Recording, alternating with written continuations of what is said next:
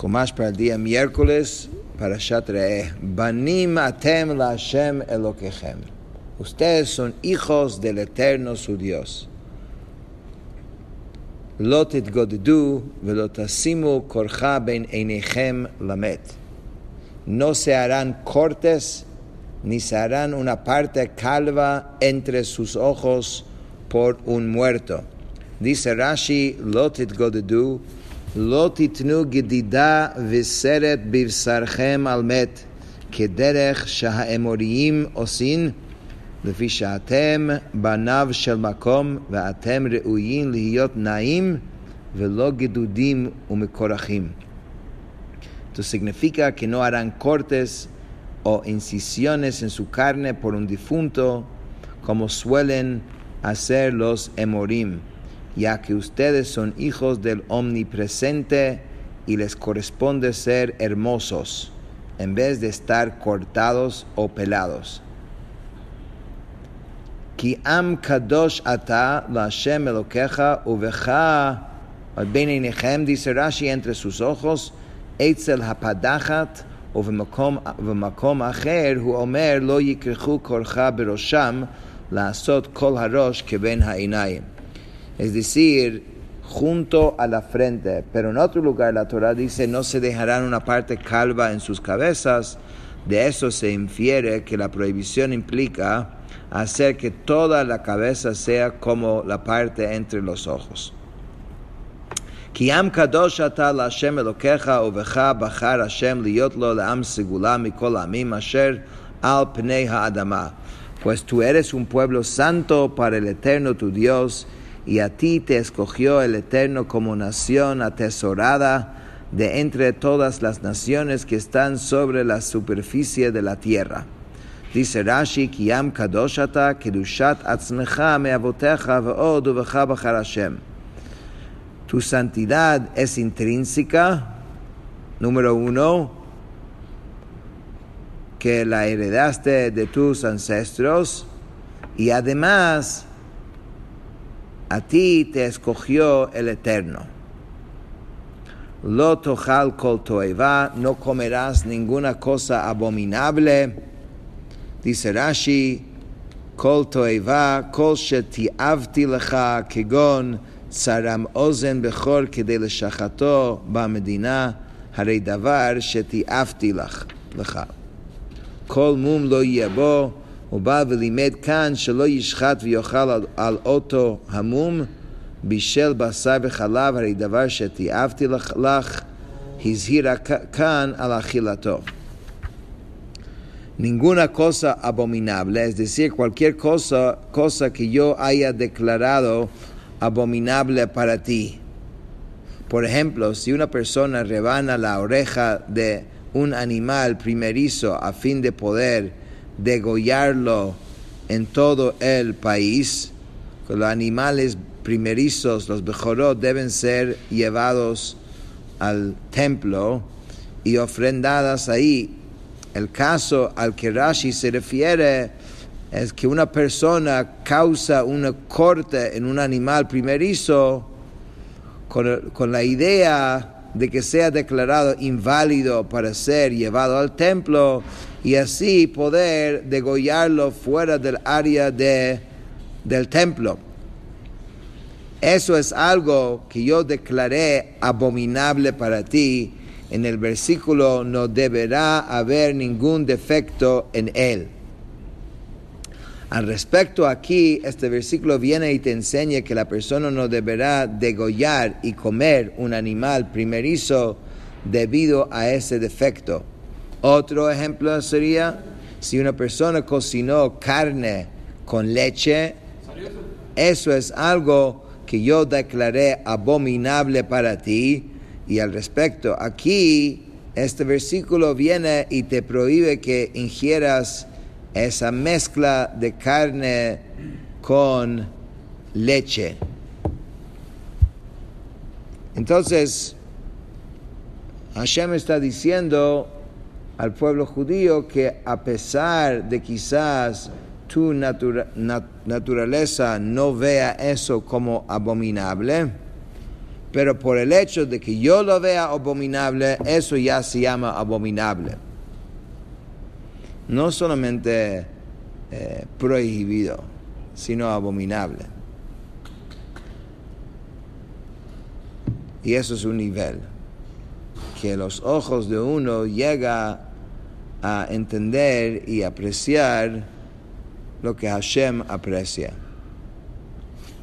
Ayal utzevi yachmur veako vedishon uteo vazamer. El siervo, Pasuk Gimel Daled.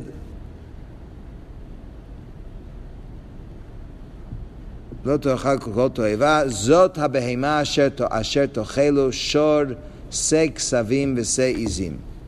Estos son los animales que podrán comer el toro, el cordero y la cabra. Ayal, vetzvi, veyachmur, el ciervo, el venado, el yachmur, veako, vedishon, uteo, vazamer, el ibese, el dishon, el toro salvaje y el zamer.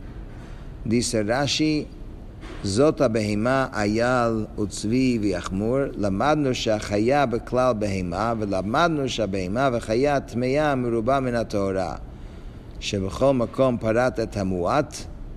Dice, de aquí aprendemos que el término fiera, chaya, está incluido en el término behima, animal. Y también aprendemos que los animales y las fieras impuros, es decir, no aptos para comer, son más que los animales y las fieras puros, ya que en todo lugar la Torá menciona específicamente lo que son menos. O sea, si fueron menos lo que no se podían comer, la Torá lo hubiese mencionado, que esto no lo puedes comer. O sea, esa lista es taxativa, o sea, esa lista es, no hay más allá de ella. Porque como habla de pezuña y rumiante y no sé. Bueno, ahora va a hablar de eso también. No terminó. Esa lista no es limitante. ¿Podría haber un animal que sea comible? La lista menciona claramente los animales que sí se puede. Y luego agrega algo que vamos a ver ahora. Dice, veakom eturgam yala, yalei sala hu Estainbock en francés antiguo. El Targum dice el veako es el ibis, que dice el Targum Ya'ala, okay, es llamado Estainbock en francés antiguo. Uteo, el toro salvaje. El Targum dice que es torbalá, que es toro del bosque.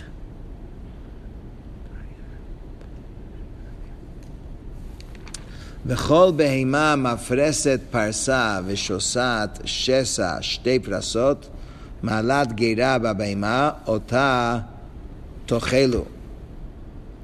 Y cualquier animal que tenga la planta hendida, completamente partida en dos pezuñas y que rumie entre los animales, ese podrán comer. Este es el ibis.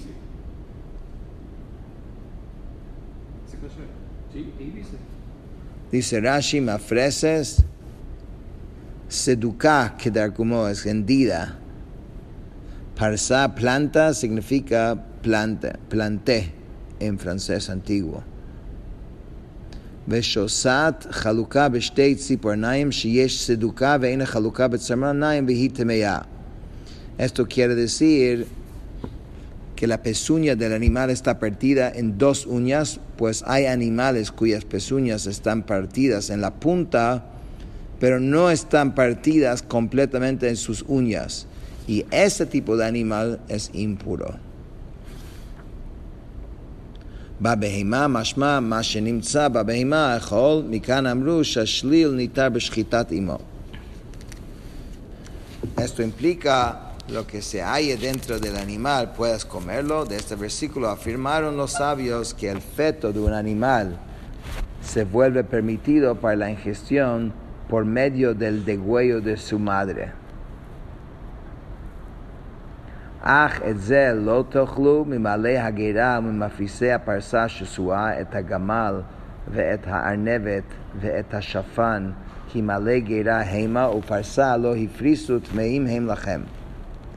Pero estas no podrán comer de los que rumian y tienen la planta hendida, la shesua, el camello, la liebre y el conejo, ya que rumian pero no tienen la planta hendida, impuros son para ustedes.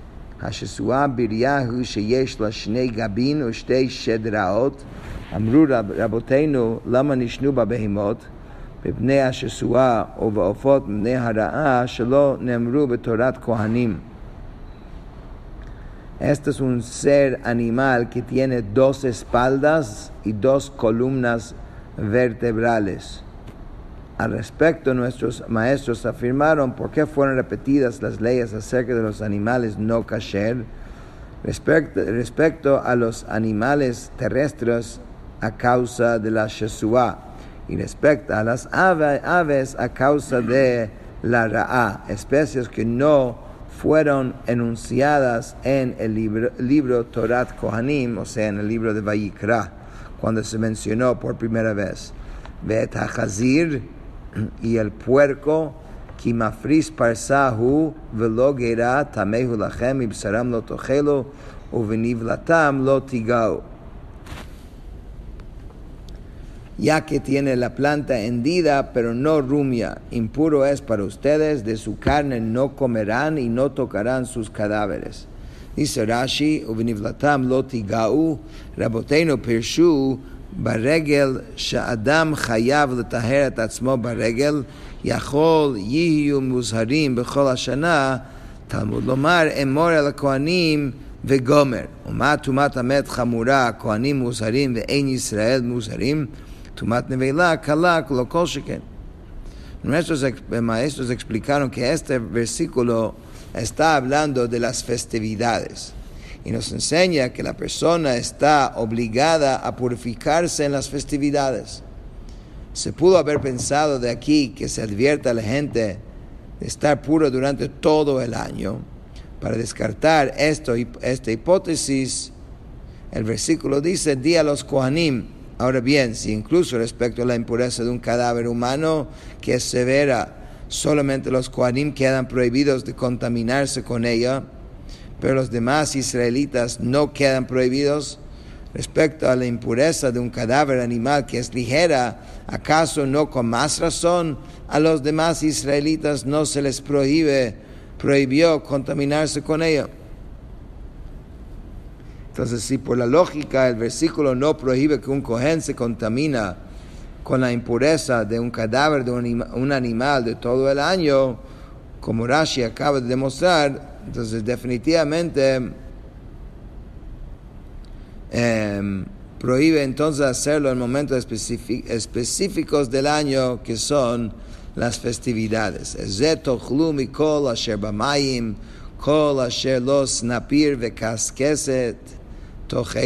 podrán comer de entre los que estén en el agua, todo lo que tenga aletas y escamas podrán comer.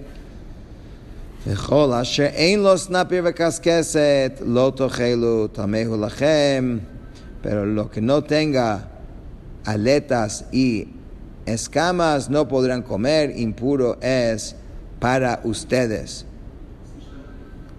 כל ציפור טהורה תאכלו, cualquier ave pura podrán comer. Dice Rashi, כל ציפור טהורה תאכלו, cualquier ave pura podrán comer. להתיר Mushulachat Shaba Metzorah, la ingestión de un ave enviada libre del Metzorah.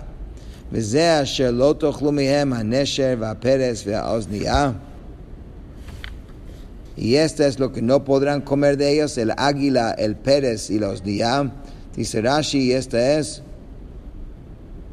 le'esor tashechuta, esto fue anunciado para prohibir la ingestión del ave del Metzorah que se degüella. והרעה ואת האיה והדיה למינה, לרעה, לאיה ולדיה, según su especie, dice רש"י, והרעה היא רעה, היא איה, היא דיה. ולמה נקרא שמה רעה? שרואה ביותר ולמה הזהירך בכל שמותיה שלא ליתן פתחון פה לבלדין לחלוק שלא יהיה אוסרה קורא אותה רעה, והבעל עתיר אומר זו דיה אשמה או היה אשמה, וזו לא אסרה כתוב. ובעופות פרט לך הטמאים ללמד שעופות התורים מרובים על הטמאים, לפי חברת את המועט.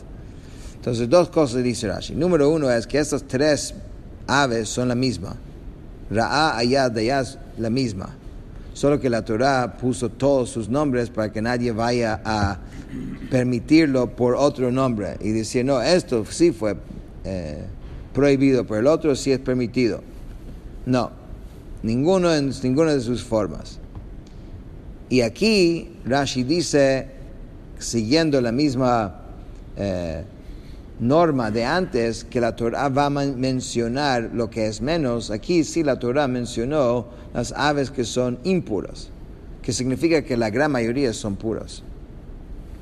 Ve'et bat hayana ve'et atachmas ve'et ashachaf ve'et anetz lemineo. La bat hayana, el tachmas, el shachaf y el netz según su especie. Et akos ve'et ayanshuf ve'et inshamet. Tinshamet es el murciélago. Es llamado Shalve Soris. Me encanta que lo pusieron con las aves. Vehakaat vetarachama vetashalach. El kaat, la rachama y el cormorán. Vehasida vehanafal mina veduchifat vehatalef. La cigüeña, el herón según su especie, el pavo salvaje y el atalef. ¿El pavo? El pavo salvaje. Dice Rashi, pavo salvaje. Dice, utarnigol habar velaz haruf. Vejabalto jvula. Este nombre designa al gallo salvaje, que en francés antiguo es llamado erupe, y cuyo copete está doblado.